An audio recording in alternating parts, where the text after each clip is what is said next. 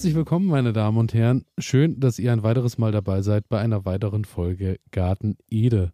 Mein Name ist Elias und ich habe immer noch die wunderbare Nicole alias Gartensprosse zu Gast.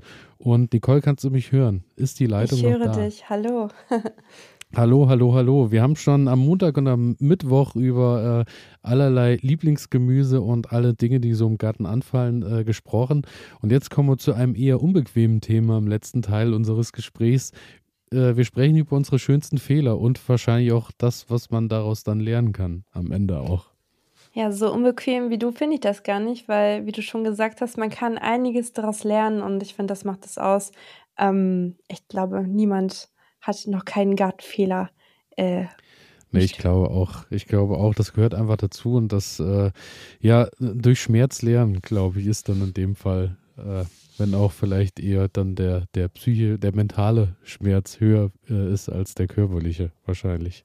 Ja, sehr wahrscheinlich. Also kann ich auf jeden Fall oft unterschreiben. Was sind denn deine Fehler? Beziehungsweise starte doch mal mit deinem ersten Fehler. Ja, ähm, puh, wo fange ich denn an? Ich glaube, da würde ich tatsächlich noch mal ein bisschen weiter zurück in meinem Leben ähm, oder in meinem Leben gehen. Äh, da war ich noch relativ neu in der Gartenszene. Äh, hatte einen kleinen Balkon, habe Gartenbau studiert und habe da auch so meine ersten eigenen Versuche dann so gestartet. Äh, wollte natürlich auch mein eigenes Gemüse dann ähm, anbauen. Ja, und da habe ich mich einfach übernommen und ich glaube, das geht aber vielen tatsächlich ähnlich jedes Jahr, dass man einfach zu viel aussieht. Und äh, mir war es irgendwie am Anfang nicht wirklich bewusst, auch wenn es sich im Nachgang total dämlich anhört, dass aus jedem Samen, den ich jetzt in die Erde reinpacke, auch wirklich eine Pflanze wird.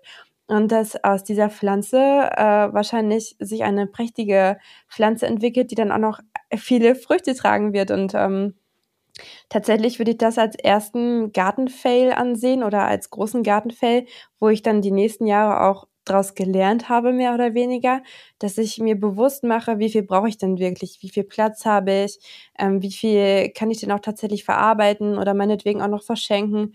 Ähm, und nicht einfach, ja, sonst wie viel Saatgut da in die Erde reinballer, ähm, irgendwelche Pflanzen großziehe, die ich dann am Ende vielleicht nicht mehr verschenkt bekomme und sogar entsorgen muss, weil ich einfach nicht hinterherkomme. Und das war ähm, ein großer Fehler, den ich zu Beginn meiner Gartenkarriere in Anführungszeichen gemacht habe. Bin ich ganz bei dir, habe ich auch als einen meiner Hauptfehler stehen. Äh, zu viele Dinge auf einmal und dann kommst du irgendwann mit der Arbeit nicht mehr hinterher und äh, ja, dann sehen manche Ecken im Garten halt so aus, wie sie aussehen, was ich jetzt auch nicht weiter schlimm finde. Schlimm oder blöd wird es dann halt erst, wenn die Pflanzen so vor sich hin äh, äh, krepieren. krepieren. Ja, das ist der richtige Begriff, genau. Und äh, dann, äh, das dann halt wirklich schade ist am Ende. Daher, äh, man muss ein bisschen so im Blick behalten, was man dann auch mit eigenen Mitteln eben leisten kann, auch äh, vor allem auch dann eben mit körperlichen Mitteln, weil es will ja dann auch alles über den Sommer gegossen und äh, äh, irgendwie sauber gehalten werden. Und äh, das, was ich dazu auch noch aufgeschrieben habe, war auch zu viele Dinge ausgesät, die am Ende keiner gegessen hat, weil die halt einfach nicht so hoch im Kurs stehen. So ja. Sachen wie Aubergine zum Beispiel habe ich in einem Jahr massig angebaut, weil ich irgendwie dachte, wie cool ist es, eigene Auberginen zu haben. Und dann mhm. ist halt aber bei uns zu Hause aufgefallen, äh, ja, der Auberginenverbrauch ist halt eher doch recht überschaubar. Also sie wird auch mal gegessen, aber halt nicht äh, dann zehn pro Woche oder so. Und das macht dann halt ja. halt wirklich keinen Sinn. Ja, das kenne ich. Also ähm, Tomaten gehen zwar immer gut weg, ne, aber da muss ich mich selber manchmal auch irgendwie ein bisschen so, ne, wieder auf den Boden der Tatsachen zurückholen. Ähm, ich habe halt auch da nur den bedingten Platz und man kann zwar immer mehr und mehr und mehr anbauen, aber irgendwann ist auch mal gut. ähm, und man hat ja dann auch nicht nur die eine Kultur, sondern meistens auch noch irgendwie andere Kulturen.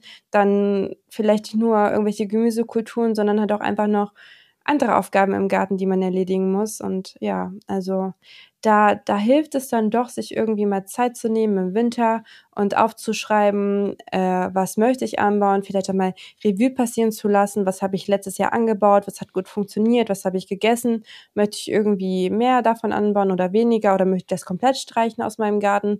Äh, einfach sich da mal so ein bisschen die Zeit zu nehmen. Und was mir auch persönlich hilft, ich führe so ein kleines Gartentagebuch da schreibe ich mir auf, wann ich was ähm, eingepflanzt habe, wie viel Ertrag ich da ungefähr ähm, draus gezogen habe und sich das dann einfach nochmal irgendwie anzugucken nach der Saison und die nächste dann dementsprechend zu planen. Ja, auch das äh, nehme ich mir jedes Jahr, jedes Jahr vor und äh, krieg's dann aber am Ende doch nicht hin, irgendwie mehr Notizen zu machen. Aber auf jeden Fall ein sehr guter Tipp. Also krass vorbildlich mache ich das auch nicht. Ich mache das auch immer nach Lust und Laune. Ähm, ich zeichne dann auch sowieso gerne halt ähm, und dann fülle ich das Gartentagebuch nicht nur unbedingt mit irgendwelchen Fakten, sondern ja, nutze es tatsächlich einfach auch für mich so manchmal, um runterzukommen und mich kreativ, äh, kreativ auszutoben. Das finde ich ganz schön. Und ich habe auch schon oft gesehen, dass manche Leute sogar auch so ein paar Blüten trocknen und das so ins Gartentagebuch reinkleben, um so den Sommer ein bisschen festzuhalten oder auch die Kulturen sich nochmal irgendwie, ähm, ja, zu merken. Das finde ich auch eine schöne Idee. Klingt, äh, klingt ganz wunderbar, aber weiß ich zum Beispiel, ist mir zu viel Arbeit, würde ich wahrscheinlich nicht machen. Ja, also du mit Instagram und Gartenpodcast hat ja, man ja, dann auch ist schon, nicht immer noch Zeit für ein Gartentagebuch, ja. Ähm, ich mache mal weiter mit meinem nächsten Fehler. Und zwar äh, geht das recht zügig, weil jeder mich davor gewarnt hat. Und äh, ich habe äh, gelacht und habe es trotzdem gemacht und habe die Gurken direkt gegenüber von den Tomaten äh, hochranken lassen im Folientunnel, was äh, auch äh, bis zum Regen, der zwei Wochen angehalten hat, wirklich ein ganz tolles Bild ergab. Und dann kam die Feuchtigkeit in den Tunnel und ähm, die, die, Tomaten stehen ganz toll da und äh, ganz wunderbar, aber die Gurken sind hinüber und sind alle weg, tatsächlich. Ja, shit, also den Fehler habe ich tatsächlich noch nicht gemacht, aber jetzt, wo wir drüber reden, werde ich ihn wahrscheinlich auch hoffentlich nie machen. also es funktioniert wohl, äh, wenn man ein recht äh, großes Gewächshaus oder einen großen Folientunnel hat, beides zu kultivieren, aber mhm. sollte es zu eng aneinander stehen, ist es wohl so, dass die Tomaten, die äh, dann doch irgendwie mit mehr Feuchtigkeit und Co. arbeiten, dann eher für die Gurken dann den Tod irgendwann bedeuten, weil denen das dann zu nass ist wiederum und so. Ja, aber die mögen sich ja auch generell nicht in der Mischkultur. Ja, da ist ja auch ja. keine Mischkultur, ist ja ein Weg dazwischen. Ja, ach so, okay. Ich war ja noch nie in deinem Folientunnel. So ist es, so ist es. Daher, äh, irgendwann werden wir mal Gartenbegehung machen und dann. Ja, äh, ich bitte drum. Zählen wir Spätestens, Fehler. wenn du deine Benjeshecke hast. Eben, eben, die im August immer so schön blüht. Aber gut, was ist dein nächster Fehler? Ähm, ja, was ist mein nächster Fehler? Dann nehme ich mal einen Fehler aus diesem Jahr. Hm, kann man jetzt so oder so nehmen, ob es wirklich ein Fehler ist. Aber ich habe es dieses Jahr nicht gemacht und ich bereue es. Und zwar habe ich dieses Jahr meine Kartoffeln nicht angehäufelt. Aus einem einfachen Grund. Ich war zu faul. ich war einfach dieses Jahr zu faul. Mir wurde es gesagt, mein Opa war einmal hier zu Besuch. Er so, oh, Mädchen, du musst doch deine Kartoffeln anhäufen. Ich so, ja, ja, mm, mache ich heute. Mm, habe ich nicht gemacht. Und dann irgendwie war mal schlechtes Wetter und dann habe ich es nicht gemacht. Dann hatte ich doch was anderes vor und dann habe ich es nicht gemacht. Und ja, irgendwann dachte ich mir so, oh, komm, jetzt lohnt sich auch nicht mehr. Und das war dämlich. Weil erstens, ähm, durch das Anhöfeln soll sich ja auch sogar die Ernte erhöhen. Äh, ich muss sagen, mit der Ernte an sich bin ich zufrieden, aber ich merke schon, dass es weniger Seitentriebe gab als zu den Jahren davor und die Kartoffelpflanzen doch nicht so voll hingen wie die Jahre davor. Ähm, aber zweitens, das hast du vielleicht auch schon mal erlebt, wenn du es vergessen hast, ich weiß es nicht, äh, die Kartoffeln werden grün, weil durch die Sonneneinstrahlung werden sie halt grün und grüne Kartoffeln sollte man nicht mehr essen, zumindest wenn sie komplett grün sind. Irgendwie kleine grüne Stellen kann man ja immer noch mal ein bisschen herausschneiden und dann noch den Rest essen. Und ich glaube, wenn man hier und da mal eine grüne Kartoffel isst, dann ist es auch nicht so schädlich. Ja, aber ich hatte dann doch schon hier und da eine Kartoffel mehr, die dann grüne Stellen hatte.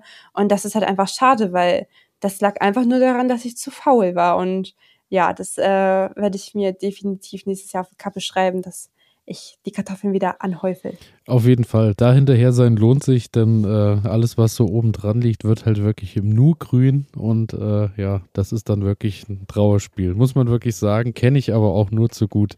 Daher häufelt eure Kartoffeln an, auf jeden Fall. ähm, ich mache mal weiter mit meinem nächsten Fehler. Äh, mein nächster Fehler hatten wir auch schon drüber gequatscht. Beete müssen immer sauber sein, beziehungsweise der Garten muss sauber sein. Das war so ein bisschen mein Anspruch am Anfang, weil man überall, wenn man so durch die Gemüsegärten zieht, sieht, äh, das ist immer alles häufig wie geleckt und alles sieht ganz toll aus und alles ganz wunderbar. Und da beneide ich die Leute und bewundere die Leute auch, wie sie das schaffen. Aber man muss manchmal auch einfach damit leben können, dass man vielleicht mal nicht hinterherkommt. Denn viele Kulturen verzeihen das einem auch tatsächlich. dass das äh, manchmal nicht ganz so sauber einhergeht. Und äh, in vielen wilden Ecken, die man vielleicht im Garten hat, äh, haben wir drüber gesprochen ja auch schon, wo sich ein bisschen Totholz und Co. alles ansammelt, ist dann vielleicht auch wieder ein Lebensraum für diverse andere äh, Insekten.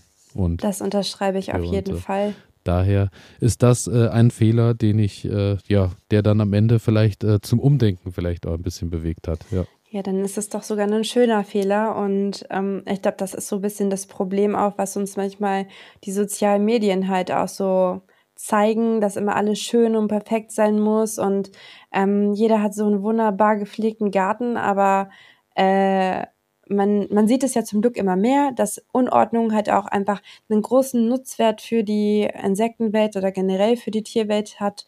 Ähm, und ja, ich glaube, da muss man einfach von diesem Idealbild, wie man es vielleicht auch hier und da schon mal im Internet gesehen hat, wegkommen, von wegkommen, weil ähm, das Idealbild ist halt die Natur selbst und in der Natur selbst ist es halt auch nicht ordentlich. Also wer definiert denn Ordnung und Unordnung? Ähm, ich glaube, die Natur, die lebt uns da schon ganz toll vor und wir sollten uns da halt ähm, viel mehr dran orientieren.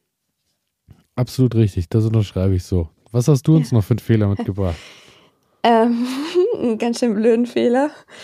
Äh, und zwar, das war letztes Jahr. Wir haben ja auch schon über die Sonnenblumen gequatscht. Über meine wunder wunderschönen Sonnenblumen, an denen ich auch immer sehr hänge.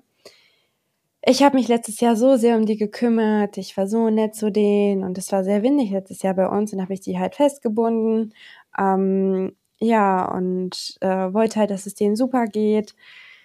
Ja, und irgendwann kam ich dann eines Tages raus in den Garten und sehe, wie sich eine Sonnenblume nach der nächsten selber geköpft hat. Ich dachte, was ist denn hier los? Und dann habe ich vergessen, ähm, den Faden wieder äh, abzuschneiden. Also es war halt so ein Garn. Und teilweise ist dann dieser, dieses Garn richtig äh, in das äh, Pflanzengewebe oder in das Fleisch, äh, wie sagt man, in den Stängel von der Sonnenblume eingewachsen, so stark, dass ähm, der Stängel durchgeschnitten wurde und eine Sonnenblume nach der nächsten wirklich ja umgefallen ist und das war das hat so weh, weil ich habe mir halt so Mühe gegeben mit den Sonnenblumen und ich wollte ja nur das Beste für die. Ja, und das war ich weiß gar nicht, was das für ein Fehler war, weil vielleicht vielleicht dies übermüttern ähm, ja, das, das war, ich glaube, man darf sich nicht immer zu viel, zu viel um die einzelnen Pflanzen kümmern, sondern muss auch manchmal die Pflanzen Pflanzen sein lassen. Das nehmen wir gerne mit. Man darf sich oftmals nicht zu viel um die einzelnen Pflanzen kümmern. Das lasse ich jetzt einfach mal so stehen. Und äh, wie wir mitbekommen haben, jeder Fehler hat natürlich auch immer etwas Gutes am Ende, denn wir lernen alle nie aus. Und damit bedanke ich mich, äh, dass du dabei warst, bedanke mich, äh, dass du meine Gesprächspartnerin in diesen drei wunderbaren Folgen warst und wünsche dir natürlich für das weitere Gartenjahr alles Liebe, alles Gute und äh, hoffe, wir sehen uns und hören uns demnächst mal wieder.